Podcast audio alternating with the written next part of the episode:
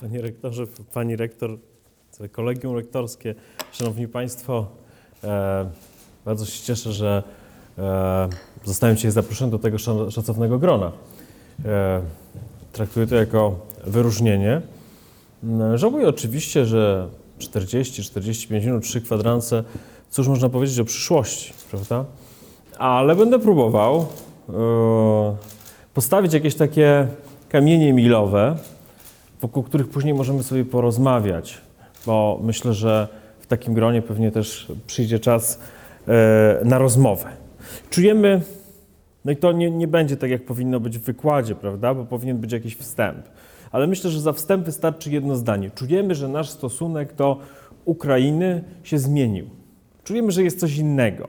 Może nie każdego z nas, może jeżeli każdy z nas by sobie na to pytanie odpowiedział, by sobie na to pytanie odpowiadał, to nie powiedziałby tak wyraźnie, że ten jego stosunek się zmienił, ale czujemy, że w atmosferze społecznej, jeżeli możemy operować taką kategorią przy okazji takiego okolicznościowego wywiadu, coś się zmieniło. I przygotowując się do tego, żeby opowiedzieć Państwu o tym, jak może być w przyszłości, czyli tak naprawdę, żeby dyskutować z Państwem przecież nie o przepowiadaniu przyszłości, tylko o prognozowaniu, pomyślałem, że trzeba by te czynniki zmiany jakoś uporządkować. Można by je na przykład, dobrze się składa, że są jabłka, bo wrzucić do czterech koszyków. E, I jakie to czynniki zmiany spowodowały, że nasz stosunek do polityki wschodniej jest inny niż był przez ostatnie 30 lat, niż ten, do którego żeśmy przywykli. Więc ustawiajmy te cztery koszyki. Pierwszy, na pierwszym napisałbym trendy. To są trendy globalne i te trendy, które były gdzieś u nas w naszym myśleniu politycznym w Polsce, gdzieś schowane, które wydawało nam się, że daleko odeszły. Trendy globalne to Państwo znacie. To są te wszystkie rzeczy, które wiążą się z, e, e, no to jest naj, najpopularniejsze słowo, populizm, e, jakieś takie nastawienie na, mm, ja to nazywam magiczny realizm, czyli takie przekonanie, że najbardziej realistyczny to jest ten, który zajmuje się tylko sobą. Taki, mm, taki, egoist, taki egoistyczny sposób pedagogiki publicznej, który idzie właściwie przez cały Zachód. My jesteśmy częścią Zachodu i może właśnie wtedy najbardziej boleśnie przekonujemy się, nawiasem mówiąc, o tym, że jesteśmy częścią Zachodu, kiedy te trendy, które nas najbardziej na Zachodzie irytują, są naszym udziałem. Bo my dzisiaj obserwujemy, że to, co nas najbardziej wkurza na Zachodzie, jest po prostu naszym udziałem. Czyli zbieramy to, to co idzie przez Zachód i to ma wpływ na nasz stosunek do innych. Bo ciągle nam różni ludzie podpowiadają, my jesteśmy realistami. I oni do nas mówią, my jesteśmy realistami, my wam mówimy, nie zajmujcie się Białorusinami, nie zajmujcie się Litwinami, nie zajmujcie się Ukraińcami, zajmujcie się tylko Polakami etnicznymi, najprawdziwszymi Polakami. Ale to nie tylko to, bo to dotyczy także pewnych trendów w historii. Ostatnie lata poświęciłem na szczegółowe badanie, o którym nie, nie, nie sposób się tutaj chwalić, bo nie ma na to czasu, na temat korzeni polskiej polityki wschodniej. I myślę, że strasznie istotne jest to podglebie em, myśli endeckiej. Myśli innego sposobu myślenia o wschodzie niż ta, ten, do którego żeśmy przywykli, do którego...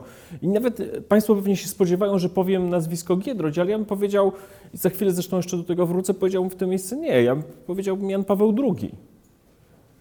Czy my nauczyliśmy się przez ostatnie 30 lat myśleć o polityce wschodniej w kategoriach, no, które określamy tak troszkę naukowo, neoprometejskich, e, neojagiellońskich, w kategoriach jakiejś większej wspólnoty? Ale przecież nasze dziedzictwo, nasza historia to jest także inny trend myślenia w kategoriach mniejszej wspólnoty, znowu pewnego egoizmu. Kolejny raz w historii to nasze, e, to, nasze myśl, te, te, te, to co jest u nas, jakoś e, współgra z tym, co idzie przez cały Zachód. I to jest ten pierwszy koszyk. Zmienił się trend. Wtedy, kiedy kształtowała się nasza polityka wschodnia, w latach 89-91, był trend na jednoczenie się. Pamiętamy w swojej ostatniej książce, e, spisywanej z rozmów z papieżem, papież mówił, bo my mamy skłonność do Unii. Czasem to jest Unia Lubelska, czasem to jest Unia Brzeska. Ta skłonność do Unii, o której, która była bardzo istotnym elementem polskiego myślenia w latach 90., ale nie mówię tutaj tylko o Unii Europejskiej. Mówię o myśleniu w kategorii pewnej większej całości. że to jest, to, to, to jest najbardziej bezpieczne. Ona się trochę załamała na całym Zachodzie, załamała się u nas i ona ma też wyraz w powrocie do pewnych mm, trendów w naszym myśleniu politycznym, o którym, których sądziliśmy, że one dzisiaj nie odgrywają takiej roli. To jest trochę tak, jak przy, jak przy e, sprzyjającej pogodzie nagle e, wy, wyrastają nam gdzieś w ogrodzie, nie wiem, jakieś trawy, których dawno nie widzieliśmy, e, czy jakieś inne rośliny. Dwa lata, trzy lata nie było, nagle jest, prawda? Bo pojawił się taki trend. Drugi koszyk to jest, to jest moja intuicja. Ten drugi koszyk, on nie jest tak głęboko przebadany. Tutaj nie jestem taki pewny siebie, ale stawiam hipotezę, a przecież można, bo na uniwersytecie jak najbardziej można, czyli że myśmy trochę się zakochali w tej, w tej naszej e, pięknej epoce, która do Polski przyszła po 90 roku. Że my już nie chcemy, my już nie chcemy się poświęcać. A ta polityka wschodnia, jakiej uczyliśmy się przez 30 lat, kojarzyła nam się, niesłusznie zresztą, ale kojarzyła nam się jako Polakom z tym, że musimy coś komuś dać, że musimy się czymś podzielić. I myślę, że dzisiaj chcielibyśmy być takimi strasznymi mieszczanami, jak w Holandii czy w Belgii, e, którzy, nie wiem, gromadzą kolekcje samochodów, e, kupują trzecie mieszkanie pod wynajem, e, może trochę sztuki współczesnej. No nie chcą już tak, żeby komuś ciągle coś dawać, nie chcą mieć tego poczucia. W rzeczywistości ktoś powie, myśmy tak naprawdę nic nie dawali. To jest prawda. Ale przecież w polityce liczy się percepcja. Przez całe 30 lat ciągle trzeba było dawać, a tu nagle wojna na Ukrainie i pani premier mówi, jak wojna, to ja się zamykam z dziećmi i chronię to, co mam. Te słowa, one e, wejdą burzliwie do historii naszej myśli politycznej, dlatego że one wyrażały jakąś intuicję, one wyrażały, e, ktoś jeden powie dobrą, inny zło, ale my nie musimy teraz tego oceniać, czy to było mądre, czy głupie, ale one coś wyrażały. Ona bardzo spontanicznie to powiedziała. Ona, nawet jeżeli sama tak nie uważała, to uważała, że inni tak uważają. A to jest czasem szalenie ważne, jaka jest nasza percepcja tego, co inni sądzą. Czyli krótko mówiąc, nasza polityka wschodnia, nasz stosunek do Ukrainy e, był nacechowany znowu tym, że niby coś mamy dawać, a nagle tam wojna, a nagle niebezpieczeństwa, może nas wciągną i co my nagle stracimy, to cośmy przez te 30 lat tutaj sobie zrobili. To gniazdko żeśmy sobie nasze uwili. Może niedużo żeśmy zarobili, może wszystko jest na kredyt, ale e, nie chcemy już tak. Chcemy mieć na pewno to, co mamy. Ten drugi koszyk to jest też koniec tradycji insurekcyjnej. Jak jeżeli badamy polską myśl polityczną, to jedna rzecz jest niezawodna. I ponieważ ja e, robię i w muzealnictwie, i w polityce wschodniej, to jestem pewien. Jak kogoś pytam, mówi, że jest za powstaniem styczniowym albo warszawskim, bo to jest taka typowa polska dyskusja, to na pewno będzie też za tym, żeby y, mieć lepsze stosunki z Ukrainą. Są takie rzeczy w myśleniu ludzi, mówię to z doświadczenia badania tych spraw, ale też rozmawiania o tym codziennie w pociągu jechałem, już mnie zaczepili, prawda? Takie rzeczy w myśleniu każdego narodu pewnie i w naszym też, które są jak, mm, no one są jak e, ta włoszczyzna, prawda? Nie możemy sobie wybrać na bazarze, że chcemy tylko selera. Kupujemy selera, potrzebujemy, będziemy mieli i marchewkę. I to jest dokładnie tak. Za tradycją insurekcyjną w Polsce, za tym przekonaniem, że mamy walczyć, za tym przekonaniem, że nie tylko za siebie, ale też za innych, szło wciąż e, to otwarcie na wschód. Bardzo rzadko to jest inaczej. Bardzo rzadko jest skrzyżowane, że na przykład ktoś jest e, zwolennikiem, żeby wspierać politycznie Ukrainę, ale jednocześnie jest przeciwnikiem powstań. Rzadko się zdarza. To gdzieś idzie, najczęściej powiedziałbym 9 na 10, no badań nie robiłem, ale mam taką hipotezę, idzie razem. I to jest ten drugi koszyk, ten drugi koszyk, który można by, na, na, na, napiszemy sobie na nim klasa średnia że troszkę żeśmy się wzbogacili, że nie chcemy już powstań, nie chcemy już wojen, a polityka wschodnia kojarzy nam się, że będzie jakieś zamieszanie. Trzeci to jest wielki powrót do historii. No to jest nasza specjalność. To uważam, że to jest strasznie ciekawa sprawa, ponieważ yy, my jesteśmy we wszystkim do wszystkich podobni. Nie wierzę w takie rzeczy, że Polacy są inni niż inni, ale tak naprawdę w jednym, i to obserwuję jako człowiek, który też prowadzi pewne badania w dziedzinie muzealnictwa, to my w tej dziedzinie to my wszystkich przebiliśmy. Po powstaniu Muzeum Powstania Warszawskiego 63 podobne muzea w Polsce. Każdy chce mieć takie muzeum jak Muzeum Powstania Warszawskiego. Więcej jak zbuduje, Jeśli je zbuduje, to mu się to opłaca, bo ludzie przyjeżdżają do tego miasta, to jest po prostu super. E, to, co nazywamy naukowo muzealizacją przestrzeni, my byśmy wszystko chcieli zamienić w muzeum. Wszystko jest w Polsce dobrym materiałem na muzeum. Każdy tygodnik, a niektóre już mają takie biznesplany, że w ogóle żyją z dodatków historycznych. I ten powrót do historii, to uwiązanie w historii, ta potrzeba wspominania i ten niedosyt, bo jeśli Państwo słuchacie tego, co mówią na przykład w telewizji, co mówią mądre głowy, to przecież co oni mówią? Oni mówią, że za mało się u nas uczy historii, że tego jest za mało, że trzeba by więcej. I potem ktoś prowadzi badania na wschodzie. E, tutaj są Państwo z biznesu, więc boję się wchodzić na ten grząski grunt, ale prowadzi tak, jakby tam produkty chcieli lokować. I badają, jakie konotacje ma, są takie badania sprzed 3 czy 4 lat, jakie, jakie, jakie konotacje ma Polska w głównych stolicach na wschodzie.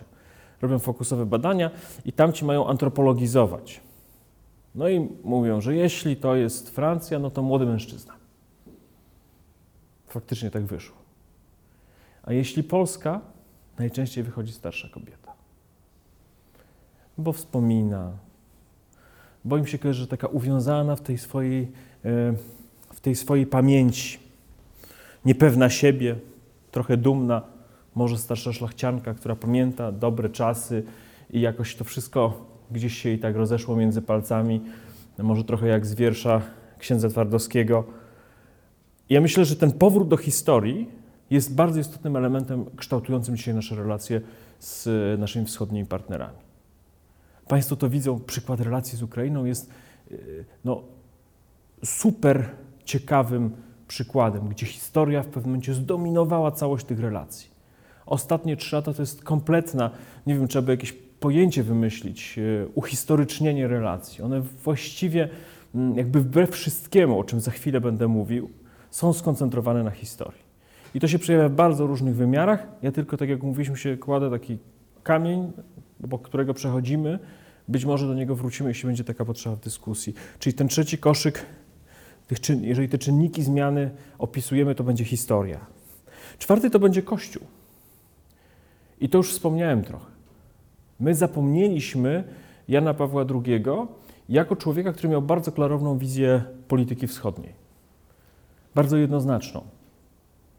Bez e, żadnych takich właśnie magiczno-realistycznych złudzeń. On uważał, że Polacy sobie poradzą tylko w momencie, jeśli wrócą e, e, w te historyczne tryby bycia w Unii. I powiem Państwu, że to jest absolutnie zaskakujące.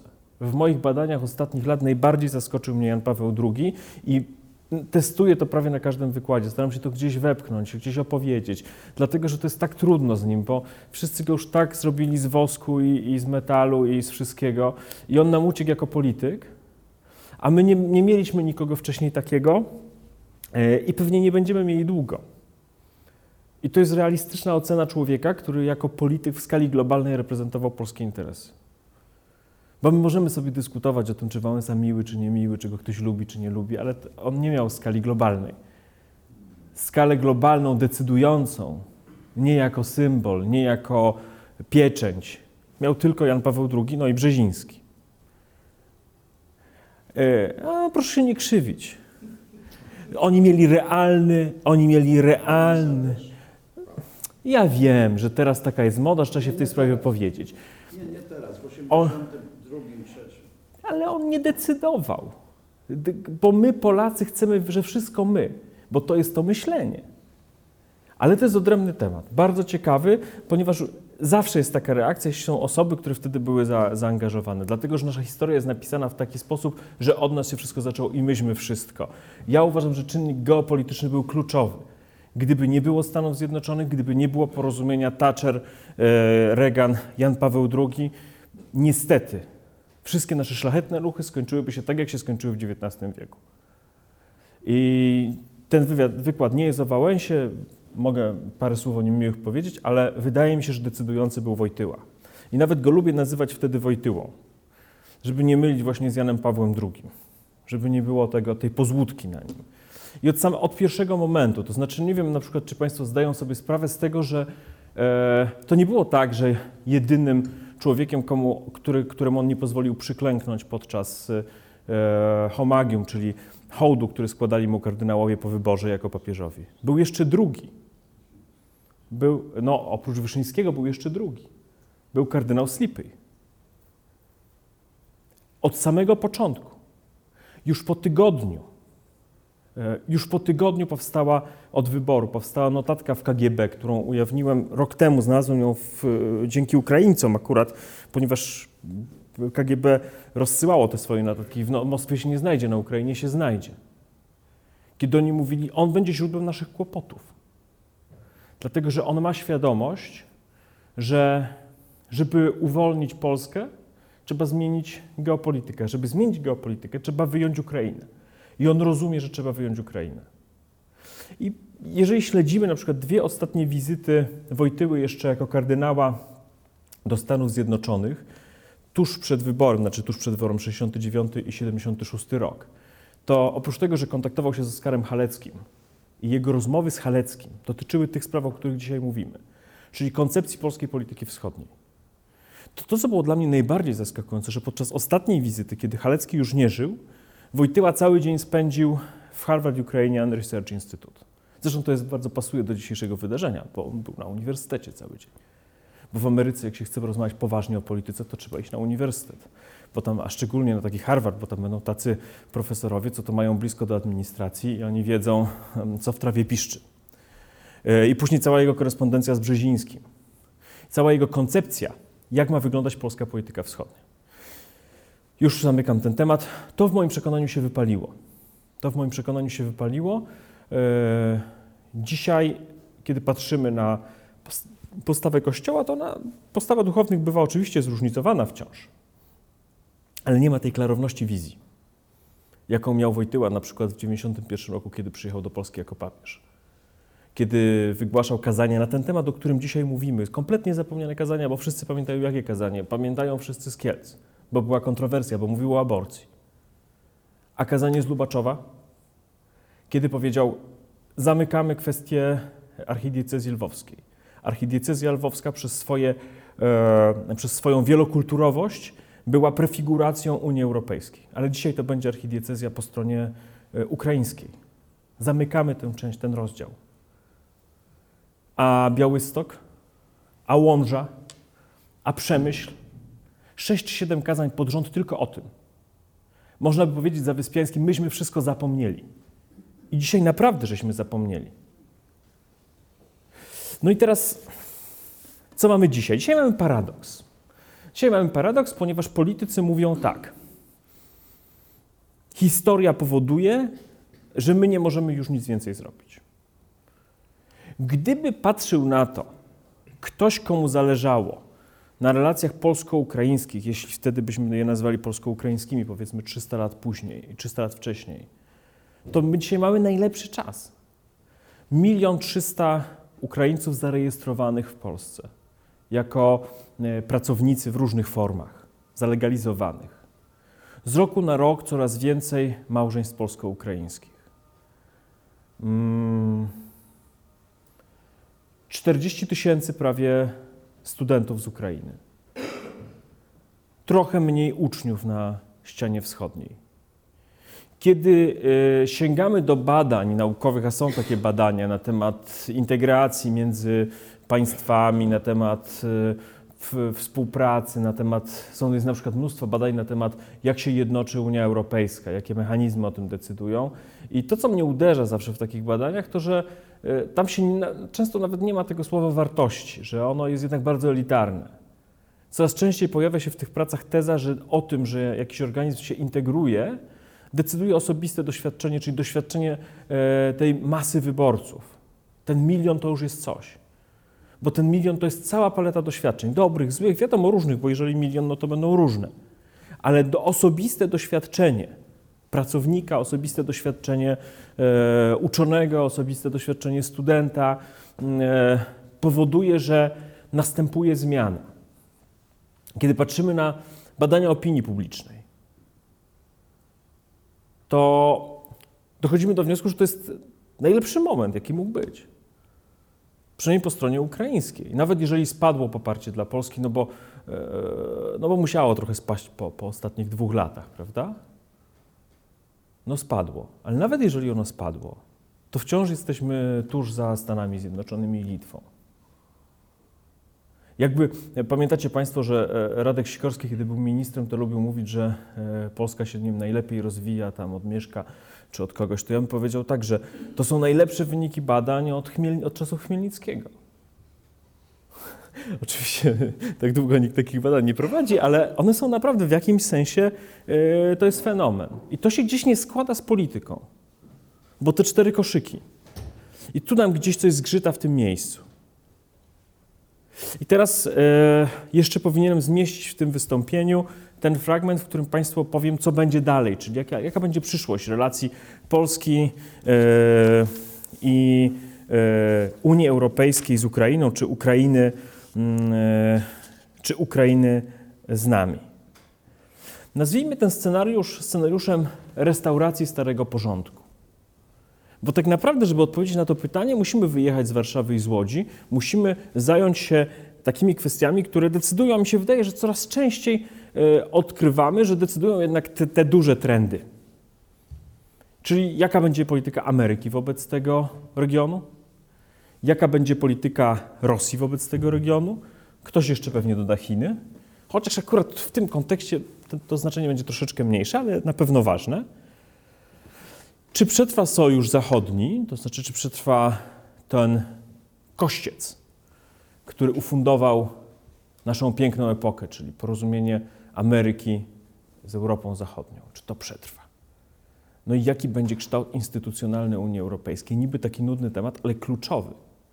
Kiedy analizujemy scenariusze, to jest kluczowe pytanie. Więc ten scenariusz restauracja starego porządku. Unia przetrwa wyjdzie z kryzysu. E, rządy krajów takich jak Węgry czy Polska dostroją się i dogadają się jakoś politycznie z Komisją Europejską. Uda się wykonać dwa, trzy e, kroki więcej procesie integracji. Nie będzie tak głośno słychać tych przyspieszaczy integracji, którzy w rzeczywistości troszeczkę nam e, w moim przekonaniu potargali Unię Europejską, bo chcieli za szybko, nie uwzględniali opinii publicznej w poszczególnych państwach członkowskich. Dla Ukrainy to oznacza, że ona się zintegruje z Unią dużo później 20-30 lat. Więcej. Dla Ukrainy to także oznacza, że, że ona będzie odczuwała presję Zachodu. Bo z jednej strony będzie presja wewnątrz, żeby iść w kierunku Unii Europejskiej, bo z jednej strony będzie presja Zachodu ochraniająca Ukrainę, dająca jej pewien parasol polityczny na te 20-30 lat rozwoju. On trochę coś takiego, jak myśmy dostali, taki parasol długoterminowy, polityczny, że myśmy mogli pewne rzeczy zrobić, które były niemożliwe 200 lat wcześniej, przez całe 200 lat wcześniej. Czyli za tym pójdzie też nacisk, presja, która spowoduje, że dla zwykłego Ukraińca powinno być lepiej, dlatego że pewnie wtedy ograniczy się, ja nie wierzę w to, że nie będzie oligarchii, ale ograniczy się skala rozwoju oligarchii, wytworzy się klasa średnia. Eee, pewnie też wtedy będzie jednak wyraźnie mniej korupcji w kolejnych sektorach. No i to jest dla nas dobry scenariusz. Bo my będziemy wreszcie tymi strasznymi mieszczanami. To znaczy pierwszy raz od 300 lat może właśnie będzie tak, że nie będziemy państwem granicznym. To jest scenariusz trudny, to jest scenariusz powrotu do silnej Unii, jaką znamy e, z lat 2004, 5, 6, 7, 8 do kryzysu. Takiej Unii, w której jak przyjeżdża komisarz, to coś znaczy, i takiej Unii, w której mamy poczucie też, że coś możemy zaproponować, ale że no, nic nie jest łatwe w takiej Unii, ale są bardzo mocne gwarancje. W tej Unii, e, do tej Unii Ukraina wejdzie za jakieś 30 lat. Albo nie, proszę Państwa. Albo będzie, albo jednak inaczej. Wyobraźmy sobie, że takiej Unii już nie będzie. Wyobraźmy sobie, że ta nowa Unia, jaka powstanie, to będzie Unia cebulka. Cebula, ponieważ będzie się składała z kolejnych słojów o niższym poziomie integracji, tak jak przekrój cebuli. Do takiej Unii Ukraina już weszła. Słyszałem sam od wielu polityków ukraińskich, u nas jest bardzo dobrze. My jesteśmy w Unii. W sensie prawnym, może nawet będziemy w lepszej sytuacji niż Wielka Brytania. No, finansowo się podciągniemy, ale też nie będzie takiego nacisku. Będziemy mogli opowiedzieć naszym obywatelom, jako politycy ukraińscy, mówią mi moi rozmówcy, że my już tak naprawdę jesteśmy w Unii. Że przecież stowarzyszenie to jest forma bycia w Unii. Okaże się, że najbardziej w Unii jest Bruksela, no bo jak się jest Brukselą, to już nie można nie być w Unii. Troszeczkę mniej jest y, cała Belgia, potem Francja, Niemcy. To nie będą dwie prędkości z całą, e, z całą pewnością. To będzie pięć, sześć prędkości. Potem gdzieś jest Polska, potem zaraz Ukraina. Nie będzie tego nacisku, który jest wywierany na Polaków. Nie będzie ingerowania w reformy. Ci oligarchowie, którzy handlowali, będą sobie mogli spokojnie handlować. Wciąż słyszę od y, ukraińskich dyplomatów, my jesteśmy tylko stowarzyszeni. E, możemy pewne rzeczy przyjmować, a pewnych nie. Tempo przyjmowania umowy stowarzyszeniowej czy umowy o, wolnym handlu należy do nas. My możemy o tym zadecydować. Czyli, proszę Państwa, nagle się okaże, że, e, że właściwie ta sama sytuacja może być przedstawiona kompletnie w dwie strony. Ludziom się powie, jesteśmy już w Unii, między sobą nie do końca, nie trzeba będzie wszystkiego robić tak, jak chcą zachodnie instytucje. Sprawa Donbasu będzie siłą rzeczy musiała być załatwiona jakoś po cichu z Rosjanami. Może jakieś kondominium. Na mapie będzie narysowane, że Donbas jest częścią e, Ukrainy. W rzeczywistości e, wprowadzimy tam jakieś specjalne reguły. Dla Rosji nie ma problemu. Na Kremlu są dziesiątki różnych pomysłów, jak, jak prawnie to rozwiązać. Są konflikty zamrożone, są terytoria północnej Japonii, dużo różnych formuł. W tym, w tym wariancie pierwszym, wariancie, e, e, wa- wa- wariancie restauracji starych dobrych czasów unijnych, to nie byłoby możliwe. W tym wariancie pierwszym Ukraina byłaby takim państwem, e, oknem zachodu. Trzeba by poczekać, aż się na Ukrainie poprawi i wtedy wymusić zmianę w Rosji. Może właśnie przez ten Donbas, może tam by się zaczęło. Ale w wariancie cebulka nie ma problemu. Jakoś się wszyscy na wszystko dogadają. Wszystkie te istotne problemy wewnętrzne. Moim zdaniem najistotniejszym problemem wewnętrznym na Ukrainie jest, y, pewnie Państwa zaskoczę, słabe porozumienie opinii publicznej z politykami. To, co nas naprawdę różni, bo w wielu sprawach jesteśmy szalenie podobni, tylko my albo oni bardziej w tej czy innej sprawie, ale gdzieś tam zawsze podobnie, ale to, co uderza, to przecież jak się tak dobrze zastanowimy, to że tam żadna partia nigdy nie ma poparcia 20-30%, tylko jeżeli ma 18-19%, to się mówi bardzo dużo. Że jest to poczucie, że pomiędzy wyborami właściwie nie ma łączności między elitą, między establishmentem a opinią publiczną. A u nas jednak zrobiło się tak.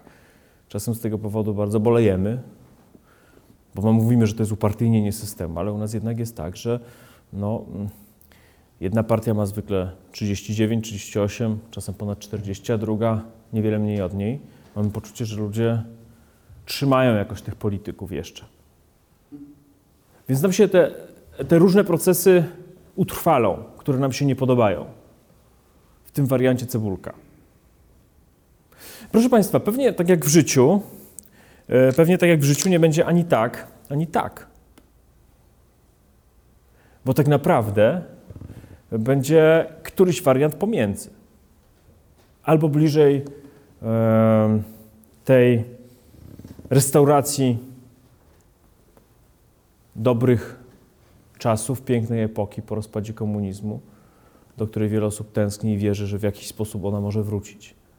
Albo będzie bliżej tego modelu imperialnego, w którym jak w każdym imperium, także Europa jest, jest sk- skonstruowana z tych kręgów wtajemniczenia, albo będzie tak, że Europą będzie rządziła ta myśl,